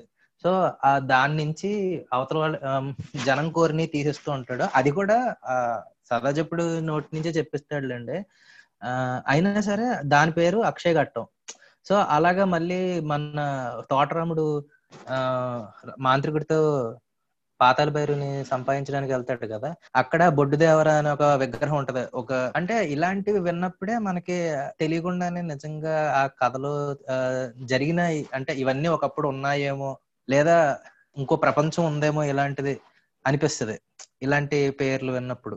సో ఆ పేర్లు పెట్టడం గానీ అదంతా కూడా చాలా బాగా ఆ, రాశారనిపించింది నాకు. యా అవును కాదు అండ్ ఈ మూవీలో స్టోరీ లైన్ కూడా అంటే ఈ మూవీ నుంచి అది యూనివర్స్లో అయిందో లేకపోతే ముందు నుంచో యూనివర్స్లో అయిందో తెలియదు కానీ ఇప్పుడు వస్తున్న మూవీ ప్రెసెంట్ ట్రెండ్లో వస్తున్న మూవీస్ కూడా ఈ స్టోరీ లైన్ అనేది చాలా మూవీస్లో వాడతారు. అంటే ఒక తోటరాముడు అంటే ఒక చిన్న దాంట్లో ఉన్న అతను ఒక ప్యాలెస్లో ఉన్న మహారాణిని ప్రేమ పొందడం. ఆ ప్రేమ పొందడం కోసం వాళ్ళ నాన్న పెట్టే అడ్డంకులైనా కానీ ఏమైనా కానీ లేదా ఇంకా వేరే క్యారెక్టర్ ఏదైనా పెట్టే ఇబ్బందులు కానీ అలా ఈ లైన్ బేస్ చేసుకుని చాలా సినిమాలు వచ్చాయి. దీనికి ఈ ఇంక ఇన్ఫాక్ట్ చెప్పాలంటే బాహుబలి కూడా ఒక ఒక కైండ్ ఆఫ్ ఈ మూవీ అనిపిస్తుంది. కాకపోతే ఇందులో మన తోటరాముడు వచ్చి మాంత్రికుడి దగ్గర ఉన్న మహారాణిని వెనక్కి తీసుకొస్తాడు. కాకపోతే మా బాహుబలి వాళ్ళ కొడుకు తీసుకొస్తాడు. అందులో కూడా చూస్తే మాంత్రుడికి పవర్ కావాలి. పవర్ మళ్ళీ పవర్తో పాటు హీరోయిన్ని వశం చేసుకోవాలనుకుంటాడు. ఈవెన్ బాహుబలిలో కూడా అదే రాణకు కూడా అదే పవర్ మీద అత్యాస ఉంటది. ప్లస్ అనుష్కని ఆ, పొందాలనుకుంటాడు. దానికి కొంచెం క్యారెక్టర్స్ అటు ఇటు కొన్ని కొన్ని క్యారెక్టర్స్ని కొత్తగా క్రియేట్ చేసి కథని ఇంకొంచెం మార్చి చెప్పారనిపించింది. నాట్ ఓన్లీ బాహుబలి అలా చాలా కథలు ఇదే లైన్ మీద తీసారనిపిస్తుంది నాకు. మళ్ళీ ఇప్పుడు మనం రైటింగ్ గురించి మాట్లాడుకునేటప్పుడు రీయూజబిలిటీ గురించి మాట్లాడుకున్నాం కాబట్టి ఫోర్ షాడోయింగ్ గురించి కూడా మాట్లాడుకుందాం. ఎక్కడ ఇప్పుడు మన తోటరాముడిని తీసుకెళ్ళి జైల్లో పడేస్తాడు రాజు. ఎప్పుడైతే ఇలాగా అంతఃపురంలోకి ప్రవేశిస్తాడని చెప్పాడు కదా అఖిలు తోటరాముడు ఇలా అంతఃపురంలోకి ప్రవేశించిన తర్వాత దొరికిపోతాడు దొరికిపోయిన తర్వాత చెరసాలలో పడేస్తారు. పడేసిన తర్వాత రాజు వెళ్ళి నిద్రపోతాడు. నిద్రపోయినప్పుడు రాజుకు కల వస్తుంది. ఆ అంటే ఇంతకు ముందు అంటే ఆ ఆ సన్నివేశం జరగక ముందే కథలో ఒక సన్నివేశం వస్తుంది. ఎక్కడంటే తోట మన తోటరాముడే రాజ్ కుమార్ని పావు నుంచి కాపాడతాడు అనమాట అప్పుడు రాజు భయపడి జాతకం చూపిస్తాడు. అప్పుడు చెప్తారు ఇలాగా దుష్టపీడనం ఉందండి అమ్మాయి జాతకంలో అని చెప్తారు. చెప్పినప్పుడు రాజు కొంచెం కలవరపడతాడు బాధపడతాడు. అదేంటి ఆ, కూతురికి వెళ్ళి అవడం ఏంటి? అసలు ఏం జరు వాళ్ళ ఏం జరుగుద్ది అని చెప్పరు కానీ ఆ ఇలా ఒక ప్రమాదం కొంచెం ఉంది అన్నట్టు చెప్తారు. సో అది మనకి రాజు ఇప్పుడు పడుకున్నాడు కదా రాజు కథలో చూపిస్తారు. ఎక్కడ ఇందుమతి దేవుని మన నేపాల మంత్రికుడు పట్టుకెళ్ళిపోతే ఆ, తోటరాముడు వెళ్ళి కాపాడినట్టు మన రాజుకి కల వస్తుంది. చివరికి క్లైమాక్స్ అదే సినిమా క్లైమాక్స్ అదే.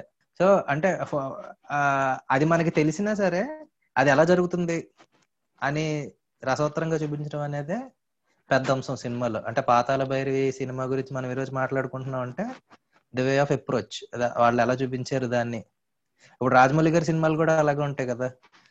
అంటే ఆయన ముందే చెప్పేస్తారు నా సినిమాలో కథ ఇదే అని చెప్పేసి. కానీ మనం ఎందుకు వెళ్ళి చూస్తాం? ఆయన తీసే విధానం నచ్చుద్ది మనకి. అందుకని చూస్తాం. యా అవును. ఆయన జనాల్ని ప్రిపేర్డ్గా చెప్పేస్తాడు. ఇది ఇవే కదా అని చెప్పి కాకపోతే ఎలా తీస్తున్నాను అనేది చూపిస్తాడు సినిమా. యాక్చువల్లీ నాకు రైటింగ్లో అంటే స్వతహాగా నాకు బాగా నచ్చింది ఏంటంటే సహజంగా ఇప్పుడు రాజు మన తోటరాముడిని బంధించేసిన తర్వాత ఆ, సహజంగా ఇంకా రాజు మనసు మారదు అనుకుంటాం అంటే ఆ, సినిమా నేను మొదటిసారి చూస్తున్నప్పుడు నాకు అనిపించింది ఏంటంటే రాజు ఇంకా మనోడిని బయటికి తీసుకురాడు. కానీ మాంత్రికుడు ఎలాగో చూశాడు కదా తన కోటలు తన స్థావరం నుంచి చూసినప్పుడు తోటరాముడు కనబడతాడు మన మాంత్రికుడికి. సో మాంత్రికుడు ఖచ్చితంగా తోటరాముడితో పని ఉంటది కాబట్టి మాంత్రికుడే వచ్చి రాజకీయ మాయ మాటలు చెప్పి మనోడిని తీసుకెళ్తాడు అలా అని అనుకున్నాను నేను. సరే. అంటే ఇప్పుడు ఎలాగో చంపేసేవాడు కదా ఇప్పుడు రాజ్యానికి ఏదో పీడపడద్దు ఇలాంటిది ఏదో చెప్తే ఖచ్చితంగా మరి ఏం చేయాలండి అంటే మీ రాజ్యం నుంచి వీరుని పంపించండి అంటే మన తోటరాముడిని పంపిస్తే సరిపోద్ది. ఎలాగో చరసర్లు వేసాడు కాబట్టి. సో నేను యాక్చువల్లీ ఫస్ట్ టైం చూసినప్పుడు అలా అనుకున్నా. కానీ మన కథలో పాత్రలు అనేవి చాలా ఐడియల్ క్యారెక్టర్స్ అంటే చాలా మనం ఉదాహరణ తీసుకోదగ్గ పాత్రలు అనమాట అవి. కాబట్టి ఆ రాజు ఆ ఏంటి మన ఇందుమతి దేవి వెళ్ళి ఆ, తోటరాముడు చెరసాలలో ఉంటే ఆయనకి తగిలిన గాయాలకి ఆవిడ కట్టుకట్టి మాట్లాడుతూ ఉంటది. అంటే నేను ఇది చేయకూడదు కానీ నేను తప్పిస్తున్నాను ఎందుకంటే నేను ప్రేమించాను కాబట్టి అన్నట్టు వీళ్ళు మాట్లాడుకునేది అంతా రాజు వింటుంటాడు పక్కన నుండి. అది ఒక రాజుగా కాకుండా తండ్రిగా వింటాడు. విని కానీ నిర్ణయం అనేది రాజులాగే తీసుకోవాలి. తండ్రిగా వింటున్నా అంటే అక్కడ ఏంటి కూతురు ఒకటి ఇష్టపడింది సో వాడిని సహజంగా మ- ఇప్పుడు రాజస్థానంలో ఆల్రెడీ చంపేయాలనుకున్నాడు. కానీ తండ్రి స్థానంలో కొంచెం మేబీ మనసు మారుండొచ్చు. కూతురు ఇష్టపడుతుంది కాబట్టి చంపడం ఎందుకు అని అనుకోవచ్చు. కానీ మనం వచ్చి చెప్పాల్సింది రాజులాగే చెప్పాలి కాబట్టి బయటకు ఆ, తోటరాముడికి అదే చెప్తాడు. నువ్వు నువ్వు చేస్తున్న ఈ చేష్టలన్నీ కూడా ఏదో సాహసవంతంగా చేస్తున్నావు అని అనుకుంటున్నావు వీడు అనుకుంటున్నావు ఇది కాదు వీరత్వం అంటే ఇది కాదు సాహసం అంటే అని బాగా చెప్తాడు చాలా. అప్పుడు తోటరాముడు తనంతట తానే బయటికి వెళ్తాడు బయటికి వెళ్ళి లేదు రాజు అడిగినట్టు నేను ఇవన్నీ సంపాదిస్తేనే రాజకుమార్కి తగిన వాడిని అవుతాను అని తనంతట తాను తెలుసుకునేలాగే చెప్తాడు. అది that's the good character of a king అంటే తన ప్రజలకి తన ప్రజల్ని మార్చగలిగే శక్తి తన ప్రజల్ని ముందుకు తీసుకెళ్ళే శక్తి రాజుకు ఉండాలి. సో అలాంటి రాజు ఆయన. కాబట్టే చివరికి మళ్ళీ తోటరాముడికి ఇచ్చే పెళ్ళి చేస్తాడు. సో యాక్చువల్లీ ఒక ఒక రకంగా చూసుకుంటే ఒక ప్రేమ కథలాగే చూసుకుంటే అక్కడతో సినిమా అంటే మాంత్రికుడు ఎంటర్ అవ్వకపోతే ఏమంటారు? ఒక ప్రేమ కథగా చూసుకుంటే మనోడు వెళ్ళి సొంతగా ఏదో చేసి తిరిగి వచ్చి ఈవిని పెళ్ళి చేసుకున్నట్టు ఉంటుంది తప్పితే జానపదంలో ఉండదు. అంటే ఒక రెండు కథల్ని కలిపినట్టు ఉంటుంది ఒక ప్రేమ కథని ఒక జానపదాన్ని రెండింటిని కలిపి రెండు రకాల ప్రేక్షకులు ఉంటారు కదా. ప్రేమను ఇష్టపడేవాళ్ళు సాహసాన్ని ఇష్టపడేవాళ్ళు. వీళ్ళిద్దరిని కూడా బ్యాలెన్స్ చేస్తూ అంటే ఎంటర్టైన్మెంట్ కోరుకునే వాళ్ళు ఉంటారు. అట్ ద సేమ్ టైం ఒక గుడ్ ఫీలింగ్ గురించి చూసే వాళ్ళు ఉంటారు. సో ఈ ఇద్దరిని బ్యాలెన్స్ చేస్తూ రాసినట్టు ఉంటుంది స్క్రిప్ట్. అలాగే అందుకే సినిమాలో కూడా రెండు ఇన్సైటింగ్ ఇన్సిడెంట్లు ఉన్నట్టు ఉంటుంది ఇప్పుడు ఇందాక జై అన్నట్టు చెరసాల్లో బంధించిన సీన్ ఒకటి అయితే మళ్ళీ మాంత్రికుడు మన రాజ్ కుమార్ ఎత్తుకెళ్ళిపోతాడు అది ఒక ఇన్సైటింగ్ ఇన్సిడెంట్. ఎందుకంటే దాని తర్వాత కూడా కథ ఇంకా మారదు. ఇంకా చచ్చిన మన తోటరాముడు ఖచ్చితంగా వెళ్ళాలి. వెళ్ళాలి రాకుమారిని తీసుకురావాలి. అది మనకు తెలుసు. సో అక్కడి నుంచి కథ ఇంకా బాగా పైకి వెళ్ళిపోయింది వచ్చి స్థాయికి వెళ్ళిపోయింది కదా అక్కడి నుంచి అక్కడ ఏం జరుగుద్దని ఉత్కంఠ మరీ మరీ మరీ పెరిగిపోద్ది. అందుకనే చివరిలో అలాగా అందరం అసలు ఏం జరుగుద్ది చంపుతాడా లేదా అని భయం భయం కూర్చుంటాం. అంటే గొప్ప వాళ్ళ గురించి మనం పొగడదాం అనేది తక్కువ ఎంత పొగిడినా కానీ ఒక రైటింగ్ అనేది ఆ- ఆ లెవెల్లో ఉండాలి మనకి. ఇట్స్ వెరీ ఇంట్రెస్టింగ్ వాళ్ళు ఆ, ఇంకోటి నేనేం ఇన్సైటింగ్ ఇన్సిడెంట్ అనేది తెలియని వాళ్ళకి నేను కొంచెం క్లారిటీ ఇస్తాను.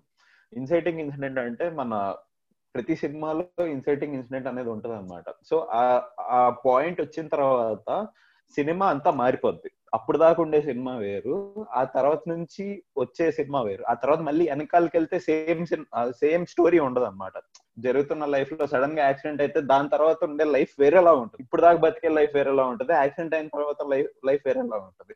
అలాంటి పాయింట్ స్టోరీలో ఇన్సైటింగ్ ఇన్సిడెంట్ అంటారు అనమాట అలాంటి పాయింట్ ఇందాక బాలు మెన్షన్ చేశాడు. ఎక్కడంటే జైల్లో వాళ్ళ రాణి వాళ్ళ నాన్నగారు చెప్పి చెప్తారు చూసావా? అదొక ఇన్సైటింగ్ ఇన్సిడెంట్ ఆ తర్వాత తను సాధించాలి అని వెళ్తున్నప్పుడు మాంత్రికుడిని కలిసి సో అలా జరుగుద్ది.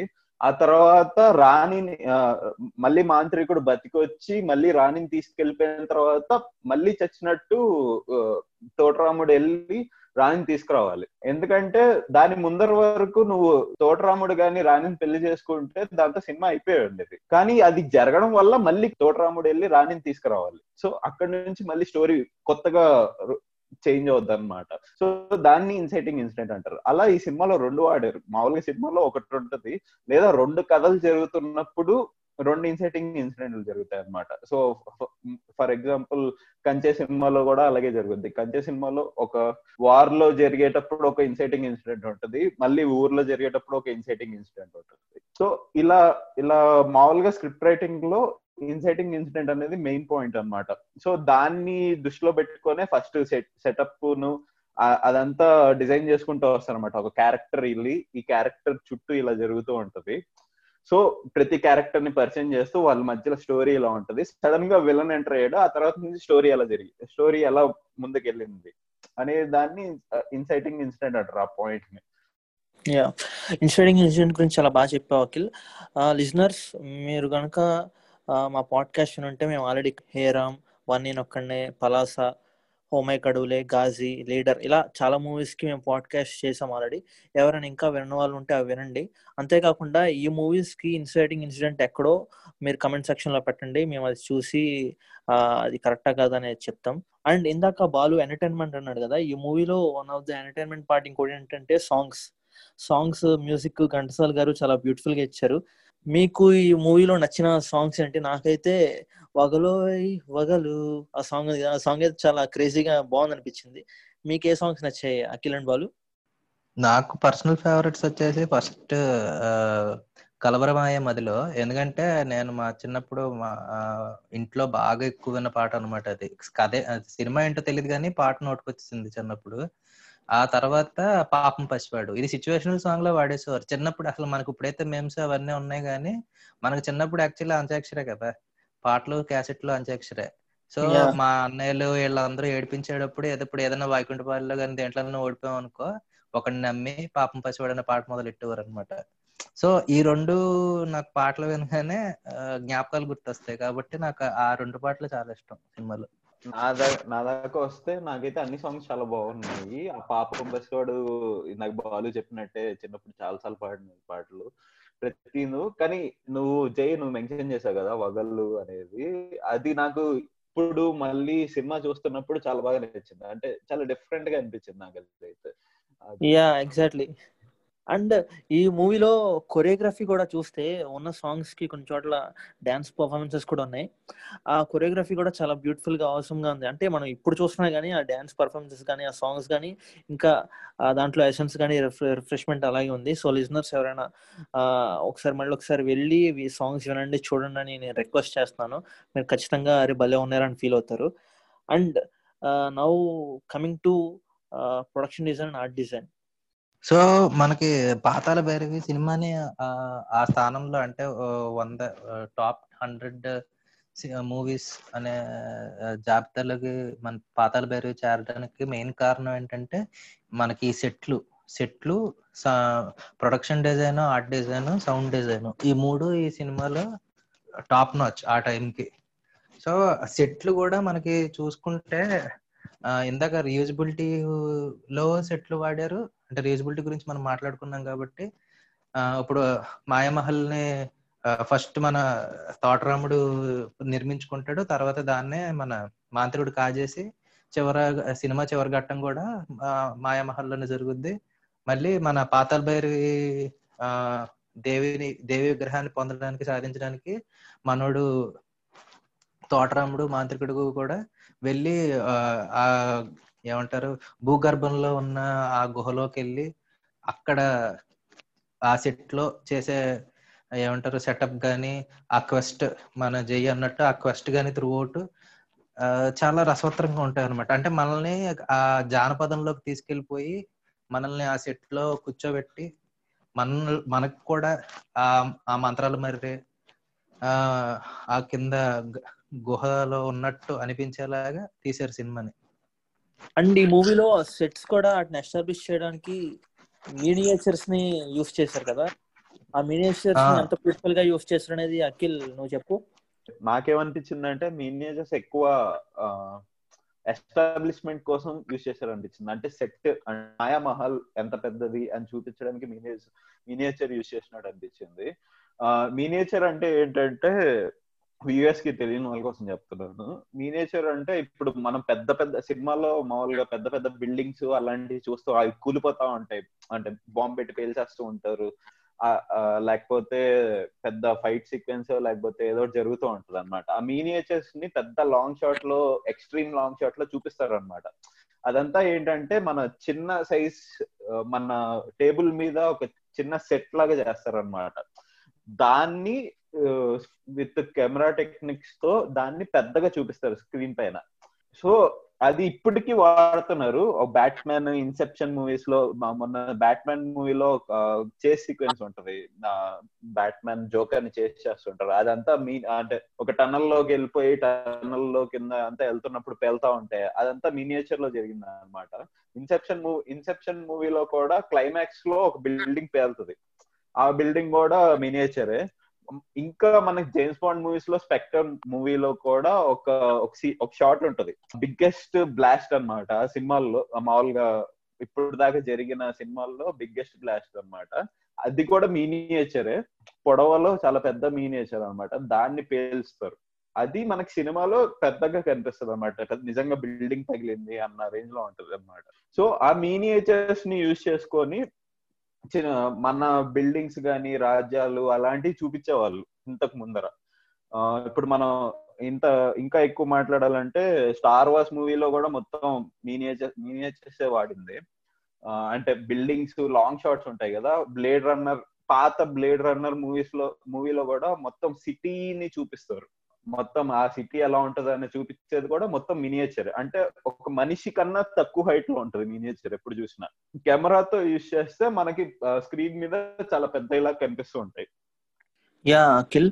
అండ్ ఇంకోటి మినేచర్కి ఇంకొక పర్ఫెక్ట్ ఎగ్జాంపుల్ రీసెంట్గా ట్వంటీ ట్వంటీలో వచ్చింది కదా Tom Hanks movie a beautiful day in the neighbourhood అది కూడా మూవీలో మాక్సిమం పార్ట్ మినియేచర్స్ నే చూపిస్తా అంటే అది మినియర్ మినియేచర్సే అని చెప్పి చూపించి మరీ చూపిస్తారు ఆ మూవీలో.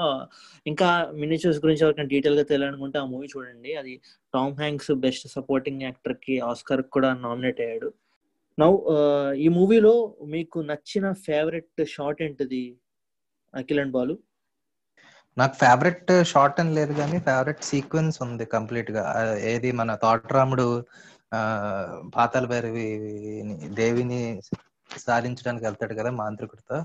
సో నాకు ఆ సీక్వెన్స్ అంతా కూడా చాలా బాగా నచ్చింది అనమాట ఆ సీక్వెన్స్లోనే నా ఫేవరెట్ షాట్ ఒకటి ఉంది ఏంటంటే మాంత్రికుడిని చంపేసిన తర్వాత ఎన్టీఆర్ జై పాతాల భైరవి అని గట్టిగా అరుస్తాడు అనమాట అరిచినప్పుడు ఒక లాంగ్ షాట్ పడుద్ది. అంటే వెనకాల ఎన్టీఆర్ బ్యాక్ సైడ్ నుంచి ఒక లాంగ్ షాట్ మిడిల్లో చూస్తే పాతల భైరవి బొమ్మ ఫుల్ ఫుల్ బొమ్మ కనిపిస్తుంటది. పక్కన అంటే రైట్ సైడ్ లెఫ్ట్ సైడ్ గంటలు మోగుతూ ఉంటాయి అనమాట బ్రిలియంట్ షాట్ లాగా అనిపించింది నాకైతే. నేను రెండు మూడు సార్లు రిపీట్ వేసుకుని మరీ చూసా ఆ షాట్ని అంటే మధ్యలో సెట్ అంతా ఊగుతూ ఉంటది. సూపర్ షాట్ అనిపించింది నాకు. నా ఫేవరెట్ షాట్ అయితే అది. సెట్స్లోకి వెళ్తే అంజీ క్యారెక్టర్ ఒక రెండు రాక్షసుల మధ్యలో ఉండి చెప్పులు కొట్టేస్తాడు చూసావా? అడవి సెట్ అడవి సెట్ కూడా ఎన్విరాన్మెంట్ చాలా బాగా డిజైన్ చేసినట్టు అనిపించింది. నాకైతే ఒక ఒక రకంగా అడవిలో ఉన్నట్టే డిజైన్ చేశారేమో అనిపించింది. అండ్ నా ఫేవరెట్ షాట్ వచ్చినప్పటికీ ఇది అందరికి నచ్చిన షాటే. అదే మహారాణి ఇక్కడ బాల్కనీ అని అంటారు దాన్ని. ఓకే ప్రస్తుతం బాల్కనీ అనుకుందాం. బాల్కనీలో నుంచి పాట పాడడం కానీ లేకపోతే హీరో గురించి ఆలోచించడం అన్నప్పుడు చందమామని చూపించడం ఒక ఏవో మొక్కలు కొన్ని అలా పాకుతూ వెళ్తూ అది షార్ట్ అనేది అది కూడా రీయూజబిలిటీ చాలా సార్లు వాడుకున్నారు దాన్ని కూడా ఇందాక మీరు అన్నట్టుగా. అండ్ ఈ మూవీలో పెయింటింగ్స్ని కూడా బాగా యూస్ చేస్తున్నారు. అంటే ఒక దాన్ని ఎస్టాబ్లిష్ చేయడానికి ఎస్టాబ్లిష్మెంట్ వాటిలో పెయింటింగ్ కూడా అంతే సెట్ అంతా బిల్డ్ చేయకుండా పెయింటింగ్ తోనే పెట్టి మెయిన్ కావాల్సిన ఆబ్జెక్ట్ నే మినేచర్ అలా పెట్టి కూడా యూస్ చేసుకున్నారు. అది అది ఎలా వర్కౌట్ అయింది అంటారు యాక్చువల్లీ ఇందాక మనం మీనియేచర్స్ గురించి మాట్లాడుకున్నాం కదా ఎక్కువ ఇంగ్లీష్ సినిమాల గురించి చెప్పాము. యాక్చువల్లీ పాత సినిమాలు చూసే ప్రేక్షకులు ఉంటే మన లిజనర్స్లో మనకి ఎక్కువ నోట్ అయింది ఏంటంటే మాయాబజార్ అనమాట చిన్నప్పటి నుంచి చాలా మంది చూసుంటాం. మనం తెలుగు అనగానే మాయాబజార్ ఖచ్చితంగా చూస్తాడు ఒకసారైనా జీవితంలో. చూడకపోతే ఖచ్చితంగా చూడండి. ఆ అందులో ఇప్పుడు ఎస్వి రంగారావు గారు పెద్దగా కనబడతారు మనకి. సో ఆ ఎస్వి రంగారావు గారు నేలల్లో నుంచొని పక్కన ఒక చిన్న కొండలా కనబడుతుంది. సో అదొక మీనియేచర్ సెట్ అనమాట అండ్ మళ్ళీ మన బాలయ్య బాబు సినిమా సార్ ద్వీపం గాల్లో రోజా గారిని తీసుకొని మంచంతో సహా ఎగురుతూ వెళ్ళిపోతాడు ఒక ఏమంటారు ఒక నగరం మేంచి. సో అదంతా కూడా మీనియేచర్ సెట్ అనమాట సో అవి మీనియేచర్స్ అంటే మూవింగ్ ఆన్ ఇప్పుడు మన జై అడిగినట్టు పెయింటింగ్స్ దగ్గరికి వస్తే బేసికల్లీ మ్యాటే పెయింటింగ్ అంటారు దాన్ని. సో మ్యాటి పెయింటింగ్ అంటే మనకి పాత అంటే ఇంగ్లీష్ సినిమాల్లో కానీ అంటే యాక్చువల్లీ నేను బాగా తెలుసుకుంది ఏంటంటే ఎక్కువ స్టార్ వార్స్ అనే సినిమా ఇంగ్లీష్ సినిమా ఉంది కదా ఇందాక మనకి ఎలాగో ప్రస్తావనలో వచ్చింది కాబట్టి చెప్తున్నా. సో దాంట్లో పెద్ద సీన్లు ఉంటాయి. అంటే మొత్తం సైన్యాన్ని చూపించే సన్నివేశాలు ఇలాంటివి ఉంటాయి. అవన్నీ కూడా యాక్చువల్లీ పెయింటింగ్ అన్నమాట. సో ఆ రియలిస్టిక్ పెయింటింగ్ అప్పట్లో చేసేవారు. మన సినిమాల్లో కూడా జానపదాల్లో కానీ లేదా పాత పౌరాణిక సినిమాలు ఏ ఏ సినిమాలు అన్న అంటే పాత సినిమాలన్నీ ఎక్కువ సెటిల్ మీద జరిగాయి కాబట్టి రియలిస్టిక్ పెయింటింగ్ అంటే వెనకాల నగరం మొత్తం కూడా పెయింట్ ఒక పెయింట్ వేసేసి దాని మీద దాని ముందు సెట్ వేస్తారనమాట సో దట్ మనకి ఎలా ఉంటది అంటే ఇంటి చుట్టూరా ఒక అట్మాస్ఫియర్ ఉన్నట్టు ఉంటది. ఇంటి చుట్టూరా కూడా నగరం ఉన్నట్టు ఆ పెయింటింగ్ వల్ల. అలాగే ఇప్పుడు మన సినిమాలో మన పాతాలు భైరవిలో చూసుకుంటే మాయామహల్ని చివరిలో మాంత్రికుడి ఒక మాంత్రికుడు తీసుకెళ్ళి ఒక కొండ మీద పెట్టిస్తాడు. పాతాల భైరవిని కోరుకోగానే అది ఒక కొండ మీద చేరుతుంది అనమాట మాయామహల్. సో ఆ ఆ కొండ అనేది మినియేచర్ సెట్ అంటే ఆ కొండ వెనకాల ఉండేదంతా కూడా పెయింటింగ్. సో అలాగే మళ్ళీ మన రాకుమారి ఆ, అంటే నుంచొని మన వాళ్ళు మాట్లాడుకుంటున్నప్పుడు వీళ్ళు ఒక తోటలో నుంచొని మాట్లాడుకుంటారు. వెనకాల మళ్ళీ మనకి పెద్ద పెద్ద మహల్స్ మళ్ళీ కనబడుతుంటాయి. సో ఆ కనబడే మహల్స్ అన్ని కూడా పెయింటింగ్ వీళ్ళ నుంచి మాట్లాడుకున్న స్థలం కాకుండా. అండ్ ఇంకోటి క్లైమాక్స్లో తోటరాముడు అండ్ మాంత్రికుడు ఫైట్ చేసుకుంటారు కదా. అప్పుడు మహల్ గాల్లో యాక్చువల్లీ వెళ్తూ ఉంటది. కానీ వెనకాల చూస్తే ఆ కొండలు అవన్నీ ఇంకా వెళ్ళిపోతూ ఉంటాయి. ఎందుకంటే మనం మన- మహల్ వెళ్తుంది కాబట్టి. యాక్చువల్లీ మహల్ అలాగే ఉండి ఆ ఆ వెనకాల కూడా పెయింటింగ్సే కదా. ఆ పెయింటింగ్స్ ఉన్న షీట్ని అలా మూవ్ చేస్తున్నట్టు అవును అవును అదంతా కూడా పెయింటింగ్. అండ్ నువ్వు కమింగ్ టు సౌండ్ డిజైన్. ఈ మూవీలో సౌండ్ డిజైన్ కూడా చాలా బాగుంటుంది. ఆ ప్రాసెస్ అంతా దాన్ని ఫోలే అంటారు. ఆ ఫోలే గురించి మీ లిజనర్స్ మీకు చెప్పాలనుకుంటున్నాను foley is nothing but reproducing of our our day to day మన సౌండ్స్ అనమాట అంటే మన డైలీ లైఫ్లో జరిగే సౌండ్స్ని ఆర్టిఫిషియల్గా మళ్ళీ రీక్రియేట్ చేస్తారు. ఆ రీక్రియేట్ చేసిన సౌండ్స్ని మనకి సీన్లో ఎక్కడైతే కావాలో ఆ సౌండ్ మళ్ళీ యూస్ చేసుకోవడం. ఫర్ ఎగ్జాంపుల్ మీకు ఒక తోటరాముడు ఒక బొమ్మ కడుపు పగలు కొడతాడు కదా పగలు కొట్టమన్నప్పుడు శుచితో సౌండ్ వస్తుంటది. యాక్చువల్లీ అది పగలు కొట్టినప్పుడు వచ్చే సౌండ్ కాదు. దాన్ని పోస్ట్ ప్రొడక్షన్లో మన సౌండ్ డిపార్ట్మెంట్ వాళ్ళు ఆ సౌండ్ని యాడ్ చేస్తారు. ఈ ఫోల్ అనేది కంప్లీట్లీ పోస్ట్ ప్రొడక్షన్లో జరిగే ప్రాసెస్ అన్నమాట. దీనికి సపరేట్గా చేసే వాళ్ళు ఉంటారు. వాళ్ళని ఫోలే ఆర్టిస్ట్ ఉంటారు ఈ ఫోలేలో వర్షం సౌండ్ క్రియేట్ చేస్తారు. చిన్న చిన్న సౌండ్స్ నుంచి పెద్ద పెద్ద సౌండ్స్ వరకు క్రియేట్ చేయగలిగే క్యాపబిలిటీ ఉంటుంది. దానికి తగ్గట్టు ఎక్విప్మెంట్ అదంతా ఉంటుంది అనమాట అండ్ ఫైనల్లీ ఈ మూవీలో చూస్తే సినిమాటోగ్రఫీలో కొన్ని టెక్నిక్స్ వాడారు ట్రిక్స్ అవి మన లిజినర్స్ చెప్తే వాళ్ళకి చాలా హెల్ప్ అవుతుంది. అవి కొంచెం చెప్పండి. యాక్చువల్లీ మన మనకు బాగా తెలిసింది ఏంటంటే పాత సినిమాల్లో ఎక్కువ ఏమంటారు రివర్స్ ఎఫెక్ట్ వాడతారు. అంటే ముందు తీసేసి దాన్ని వెనక్కి ప్లే చేస్తారు. అంటే ఫర్ ఎగ్జాంపుల్ ఇప్పుడు మనకి పాతల భైరవిలోనే మన మాంత్రికుడు జనం దగ్గరికి వచ్చి వాళ్ళకి తన మంత్రశక్తి చూపిస్తున్నప్పుడు మన జనాలు నెత్తి మీద టోపీలు పెట్టించని సదాజప్పుడు అడుగుతాడు. అడిగినప్పుడు సరే అని ఈయన మంత్రం వేస్తాడు. మంత్రం వేసిన వెంటనే టోపీలు వచ్చి పడతాయి టప్పని నెత్తి మీద. కానీ అది రివర్స్ చేశారు. అంటే టోపీలు తీసింది రికార్డ్ చేసి దాన్ని రివర్స్ చేశారు. అలాంటివి మనం పసిగట్టేయగలం. కానీ ఆ, మంచి ఎఫెక్ట్స్ అంటే ఇప్పుడు మన అంజి ఆ, భూతాలు అంటే అడవిలో భూతాలని కలిసి వాళ్ళ దగ్గర నుంచి చెప్పులని దుప్పటిని కాజేస్తాడు. సో ఆ టైంలో ఫస్ట్ వాటి వాటిని పరీక్షిస్తాను అని ఆ భూతాలతో అడిగి చెప్పులు వేసుకొని నేను ఇక్కడి నుంచి అక్కడికి వెళ్ళాలి ఆ చెట్టు దగ్గరికి వెళ్ళాలి అంటాడు. అప్పుడు మనోడు గాల్లోకి డింగ్ అని లేచి చెట్టు దగ్గరికి వెళ్తాడు. మళ్ళీ అక్కడి నుంచి లేచి ఆ భూతాల దగ్గరికి వచ్చేస్తాడు. సో ఆ ఎఫెక్ట్ నేను అనుకోవడం అంటే డమ్మీస్ వాడతారు. అంటే ఫర్ ఎగ్జాంపుల్ అప్పట్లో మొత్తం అంతా రీలే కాబట్టి తాడుతో డమ్మీల్ని గాల్లో మూవ్ చేసి కట్ చేసి వెంటనే మనవాళ్ళు ఇలా గెంతినట్టు లాస్ట్ ఫ్రేమ్లో గెంతినట్టు ల్యాండ్ అయినట్టు చేస్తారు యాక్షన్. సో అట్లా రెండింటిని మ్యాచ్ చేసుకుంటే గాల్లో అలా లెగిసి వచ్చి పడ్డట్టు ఉంటుంది. అదొకటి. ఇంకొకటి ఉంది. అంటే పెయింటింగ్ నెగిటివ్ మీద జనరల్గా పెయింట్ కూడా చేస్తారు. కానీ ఈ సినిమాలో వాడుండ్రని అని నేను అనుకుంటున్నాను. సహజంగా ఏం చేస్తారంటే ఆ ఇప్పుడు అదే ఫ్రేమ్ అంటే వెనకాల ఉండే ఫ్రేమ్ స్టిల్ ఫ్రేమ్ అనుకోండి ఆ స్టిల్ ఫ్రేమ్ మీద పెయింట్ చేస్తారనమాట మనకి ఏ ఆబ్జెక్ట్ కావాలంటే ఆ ఆబ్జెక్ట్ని పెయింట్ చేస్తారు. సో దట్ అది ఈ ఆబ్జెక్ట్ మూవ్ అవుతున్నట్టు ఉంటుంది వెనకాల ఉన్న స్టిల్ ఫ్రేమ్ అలాగే ఉంటుంది అనమాట సో అదో మంచి ఎఫెక్ట్. ఇంకో ఎఫెక్ట్ కూడా యూజ్ చేస్తారు బాలు. అంటే మన ఫ్రేమ్ మీద పెయింటింగ్ నువ్వు డమ్మీ అన్నావు కదా నాకేమనిపిస్తుంది అంటే ఫోటో కూడా యూజ్ చేయొచ్చు. ఫోటో కట్ చేసి పెట్టినట్టు కూడా ఉంటుంది. ఎందుకంటే మనం మనం ఈ సినిమాలో చూసుకుంటే అంజీ క్యారెక్టర్ ఇలా ఎగిరినప్పుడు కదలదు అనమాట అంటే ఇట్లా స్టిల్గా వెళ్ళి వేరే వేరే లొకేషన్లో పడుతుంది. పడినప్పుడు తిన తిన క్యారెక్టర్ వస్తుంది. సో ఆ స్టిల్ ఫ్రేమ్ ఫోటో నుంచి కూడా చేయొచ్చు. ఎందుకంటే పెయింటింగ్ డమ్మీ కన్నా ఇది చాలా ఈజీ అనిపించింది నాకైతే. నాకు అనిపించింది ఇది. ఇంకోటి ఇంకో ఎఫెక్ట్ ఇంకా చెప్పాలంటే ఎడిటింగ్లో చాలా అప్పుడు అప్పుడే చాలా బాగా యూజ్ చేసిన ఎఫెక్ట్ అంటే డిజాల్వ్ డిజాల్వ్ కోతి నుంచి అమ్మాయి అమ్మాయి అవుతుంది అనమాట ఆ ఒక అదే మాంత్రికుడు వచ్చి మ్యాజిక్ షో చేస్తున్నప్పుడు ఒక కోతిని అమ్మాయి చేస్తే అప్పుడు పాయింట్లో ఆ డిజాల్వ్ ఒకటి వాడారనమాట ఆ కోతి అమ్మాయిగా మారేటప్పుడు డిజాల్వ్ యూజ్ చేశారు. ఇంకోటి ఈ అంజీ క్యారెక్టర్ ఇన్విజిబుల్ దుప్పట అంటే మాయమైపోయే దుప్పట తీసేటప్పుడు అది నాకేమనిపించింది అంటే ఫేడిన్ ఏదైనా వాడారేమో అనిపించింది. ఇంకోటి వీళ్ళు ప్లేట్స్ ఎగురుతూ ఉంటది అనమాట అంటే అంజీ ఇన్విజిబుల్ దుపట్ట వేసుకొని ఆ ప్లేట్ ఇలా తీసుకెళ్ళి అక్కడ పెడతాడు అనమాట అంటే ప్లేట్ గాల్లోకి వెళ్తుంది. అవి నాకు తెలిసి సన్న వైర్లు లాంటివి ఏమన్నా యూజ్ చేసి చేశారేమో అనిపించింది. ఎత్తినప్పుడు. ఎందుకు అది ఎందుకు అనిపించింది అంటే వైర్లు వాడుతారు మామూలుగా. కానీ ఆ ప్లేట్ యూజ్ చేసేటప్పుడు అసలు వైర్ వాడినట్టు కూడా ఉండదు అనమాట చాలా న్యాచురల్గా అనిపిస్తుంది.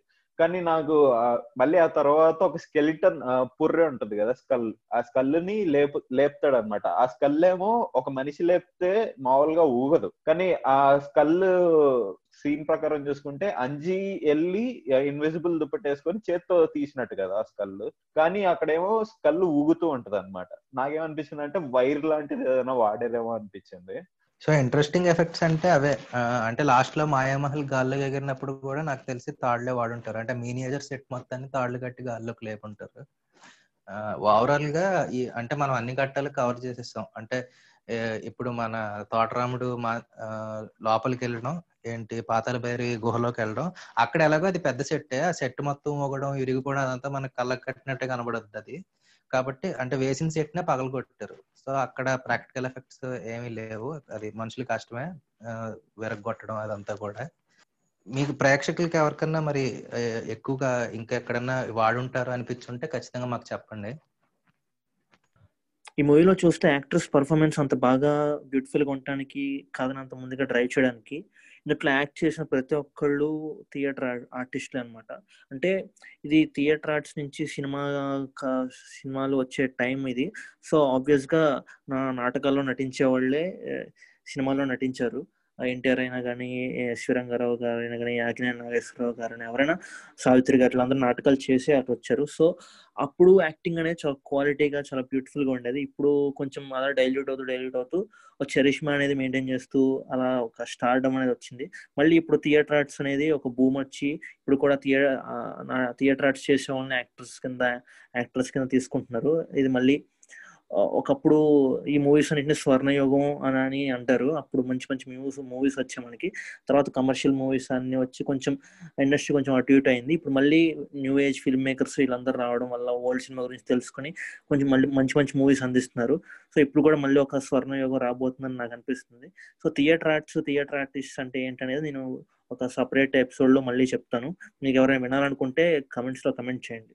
ఈ యాక్చువల్లీ ఇప్పుడు క్యారెక్టర్స్ గురించి మాట్లాడుతున్నాం కాబట్టి నేను ఒక పాయింట్ మెన్షన్ చేద్దాం అనుకుంటున్నాను అంటే ఇప్పుడు మన సినిమాల్లో ఎక్కువ చూసుకుంటే రెండు మొక్కలు ఉన్న పాత్రలు ఎక్కువ రాయడం మొదలెడుతుంది. అంటే ఎక్కువ ఇప్పుడు సినిమాల్లో అవే ఉంటున్నాయి. కానీ ఒకప్పుడు అంటే రైటింగ్ ఇంట్రెస్ట్ ఉన్న వాళ్ళకి బాగా తెలుస్తుంది. ఎందుకంటే ఒక పాత్రకు రెండు మొక్కలు ఉన్నప్పుడు ఆ, రాసుకునేటప్పుడు మనం ఎలా కావాలంటే అంటే సన్నివేశాన్ని ఎలా కావాలంటే అలా మార్చుకుని అలా అలా రాసుకుంటాం సహజంగా. అది కష్టమే ఇది కష్టమే. కానీ ఆ ఒకప్పుడు ఉన్న పాత్రలు ఏంటంటే మనకి ఒక ఎగ్జాంపుల్ లా తీసుకోవచ్చు డైరెక్ట్గా ఇందాక మనం అనుకున్నట్టు. సో ఆ అది చాలా ఏమంటారు ఆలోచించి రాస్తే అలాంటి మంచి పాత్రలు పడతాయి. చివరి వరకు కూడా మార్చుకుని అంటే నువ్వు చెప్పాలనుకున్న కథ చెప్పాలి కానీ పాత్ర యొక్క మూలం మారిపోకూడదు. సో అది ఇట్స్ గుడ్ రైటింగ్. సినిమా చివరికి వచ్చేసిన తర్వాత సహజంగా ఇప్పుడు ఫస్ట్ మన ఆ, తోటరాముడు పాతాల బేరుని వాడి తనకు కావాల్సిందంతా సంపాదించుకుంటాడు. ఆల్మోస్ట్ పెళ్ళి చేసుకునే టైంలో మళ్ళీ మొత్తం అన్ని కోల్పోతాడు. రెండోసారి కూడా సహజంగా రైటింగ్లో అంటే తెలివి ఎక్కడ అంటే ఇప్పుడు చివరి ఫైటింగ్లో తోటరాముడు పాతాల బైరిని వాడకుండానే మాంత్రికుడిని హతమారుస్తాడు. సో ఆ తెలివిగా ఇప్పుడు మాంత్రికుడిని హతమార్చాలంటే ఖచ్చితంగా మంత్రశక్తులు ఉండకూడదు. అంటే ఈక్వల్స్ కింద కొట్టుకోవాలి వాళ్ళు. కాబట్టి ఆ, ముందు గడ్డం గీయించాడు. అంటే గడ్డంలో తన శక్తి ఉందంతా చెప్ ఉంది అని చెప్పడం ఆ గడ్డం గీయించేయడం. అప్పుడు ఆ మళ్ళీ మన అంజీకి సదాజపుడికి మధ్య కూడా ఫైట్ ఉంటది. దాంట్లో మన అంజీ త్వర త్వరగా తను నెగ్గి ఆ మాంత్రికుడికి పాతాల బేరి చేతికి అందకుండా తను లాగేసుకుంటాడు. లాగేసుకున్నప్పుడు తోటరాముడికి మా మాంత్రికుడికి మధ్య ఫైటింగ్ ఉంటది. సో దాంట్లో మన తోటరాముడు నెగ్గుతాడు. అది అక్కడ మన తోటరాముడు ఎక్కడ పాతాల భైరవుని వాడు. సో తన కష్టం మీద నెగ్గుతాడు. అదొక మంచి పాయింట్. మళ్ళీ సినిమా మొత్తం అయిపోయిన తర్వాత ఆ చివరిలో వీళ్ళు పెళ్ళి చేసేసుకున్న తర్వాత కూడా మన రాము వచ్చేసి పాతాల భైరవుని మళ్ళీ దేవుని ప్రత్యక్షం గావించుకొని రాజుని అడగమంటాడు. ఆ, స్వామి మీరే అదే రాజా మీరు ఏం కోరుకుంటారో కోరుకోండి అన్నప్పుడు రాజు వచ్చేసి అంటే రా- రాముకి అక్కడ తెలుసు తన ఎంతవరకు వాడుకోగలిగాడో తన తను ఎంతవరకు నేర్చుకోవాలో? అంతవరకు నేర్చేసుకున్నాడు. ఇప్పుడు పెద్దల పెద్ద- పెద్దలు ఆ, ముందుండి నడిపించాలి. కాబట్టి రాజు వచ్చి అడుగుతాడు ఏది రాజ్యం బాగుండాలి ప్రజలు బాగుండాలి రాజ్యంలో ఉన్న ప్రజలని. అండ్ మన అంజీ ముందుకొచ్చి ఒక మంచి పాయింట్ యాడ్ చేస్తాడు. అంటే అప్పటి వరకు మనం చూసిన వాళ్ళందరికీ కూడా చాలా ఆనందంగా అనిపిస్తుంది అనమాట ఏంటి ఇప్పుడు సహజంగా ఆ మనం చిన్నప్పటి నుంచి కథలు వింటే ఈ కథల నుంచి విన్నోళ్ళు కూడా విన్నోళ్ళు చూసినోళ్ళు తెలుసుకున్నోళ్ళు కూడా ఆ ఆరోగ్యాలతో కూడా సంతోషంగా ఉండాలనే పాయింట్ చెప్తాడు అనమాట అంజీ. అది విన్నప్పుడు అంటే నాకైతే పర్సనల్గా చాలా బాగా అనిపించింది. అంటే ఒక తెలియని ఒక వామ్ ఫీలింగ్ అంటే ప్రేక్షకుల గురించి ఆలోచించి కుటుంబంలో కలుపుకున్నట్టు అనిపిస్తుంది ఒకసారి. అంటే మనం కూడా రాజ్యంలో ప్రజల్లో ఉన్నట్టు లేకపోతే ఆ కథలో మనం ఉన్నట్టు ఉంటది. సో అది చాలా బాగా అనిపించింది. అవును. సో మా పాడ్కాస్ట్ విన్న లిజినర్స్ అందరూ వింటున్న లిజినర్స్ అందరికి మీకు కూడా అంత మంచి జరగాలనుకుంటున్నాము. మీరు వింటున్నారంటే మీరు కూడా ఫిల్మ్స్ చేయాలను షార్ట్ ఫిల్మ్స్ చేయాలను లేకపోతే మూవీస్ చూడాలను ఆ, ఉంటారు. సో మీరేమన్నా షార్ట్ ఫిల్మ్స్ కానీ ఫిల్మ్స్ కానీ తీయాలనుకుంటే మీ అందరికి కూడా మంచిగా నేర్చుకొని బాగా తీయాలని కోరుకుంటున్నాం మా- చిత్రం బడారే చలనచిత్రం టీం మొత్తం. సో మేము అలాగే మంచి మంచి సినిమాలు తీస్తాము తీయాలనుకుంటున్నాం. మేము మమ్మల్ని అలాగే ఆదరించాలని కోరుకుంటున్నాం. నౌ గోయింగ్ టు రికమెండేషన్ ఈ మూవీ అందరికి చెప్తున్నాను. అందరూ చూడండి అసలు అంటే ఒక పాత సినిమా అని చెప్పి ఎప్పుడుతో నైన్టీన్ ఫిఫ్టీ వన్ మూవీ పాత సినిమా మనం ఏం చూస్తాం అన్న ఫీలింగ్ ఉంటుంది. అండ్ ఒకేలా చూద్దామని అంత దూరం వెళ్ళిన తర్వాత కూడా త్రీ అవర్స్ డ్యూరేషన్ ఉండేటప్పటికి చాలా మంది భయపడతారు. అస్సలు భయం కానీ అసలు వేరే సెకండ్ థాట్ పెట్టుకోకుండా ఈ మూవీ ఓపెన్ చేసి ఒక ఒక పది నిమిషాలు చూడండి. ఇంకా మీరు అలా ఇంకా మూవీ మొత్తాన్ని కంప్లీట్ చేసేస్తారు. ఫస్ట్ టైం చూసేవాళ్ళు. So I request every one to don't miss this movie ఖచ్చితంగా చూడండి. మీరు చాలా ఎంజాయ్ చేస్తారు. చూసిన తర్వాత మా పాడ్కాస్ట్ వినండి. మీకు ఎలా uh, అనిపించింది? ఏంటి అనేది మాకు మీ కమెంట్స్ ద్వారా తెలియపరచండి. సో ఇలాంటి మూవీసే కొన్ని మన తెలుగులో ఉన్నాయి. అవి చెప్తున్నాను. ఆ, ఈ పాతల పేరు కనుక చూసుంటే uh, ఇవి కూడా చూసే ఉంటారు. చూడని వాళ్ళు ఎవరైనా ఉంటే చూడండి. మాయాబజార్ జయదగ వీరుని కథ గులేబ కావాలి కథ ఆలీబాబా నలభై దొంగలు షావుకారు Missamma Donga Ramudu Malleswari Gundamma Katha Goodachari one one six. ఇవి బ్లాక్ అండ్ వైట్లో కలర్లోకి వచ్చేటప్పటికి మనకి ఇదే ఫ్యాంటసీ మీద ఇంతే ఎగ్జైటింగ్ ఉండే మూవీస్ ఉన్నాయి. అవేంటి? జయదేక్ వీరుడు అతిలోక సుందరి భైరవ ద్వీపం సాహస్ వీరుడు సాగర్ కన్య. సో ఈ మూవీస్ ఆల్మోస్ట్ అందరూ చూసే ఉంటారు. సో ఈ మూవీస్ మీద మీకు ఏమన్నా మేము ఇంకా పాతల పేరు పాడ్కాస్ట్ ఉన్నారు కదా ఇలాగే ఇంకా డీటెయిల్ అనాలిసిస్ ఏమైనా కావాలని అనిపిస్తే మా కమెంట్స్లో చెప్పండి. ఆ మూవీ మేము చూసి మేము ఖచ్చితంగా చేస్తాం. మా పాడ్కాస్ట్ విన్నందుకు మీ అందరికీ ధన్యవాదాలు. మీ ఫ్యామిలీ ఫ్రెండ్స్ అందరితో at the rate CBC Telugu పాడ్స్ని share చేయండి.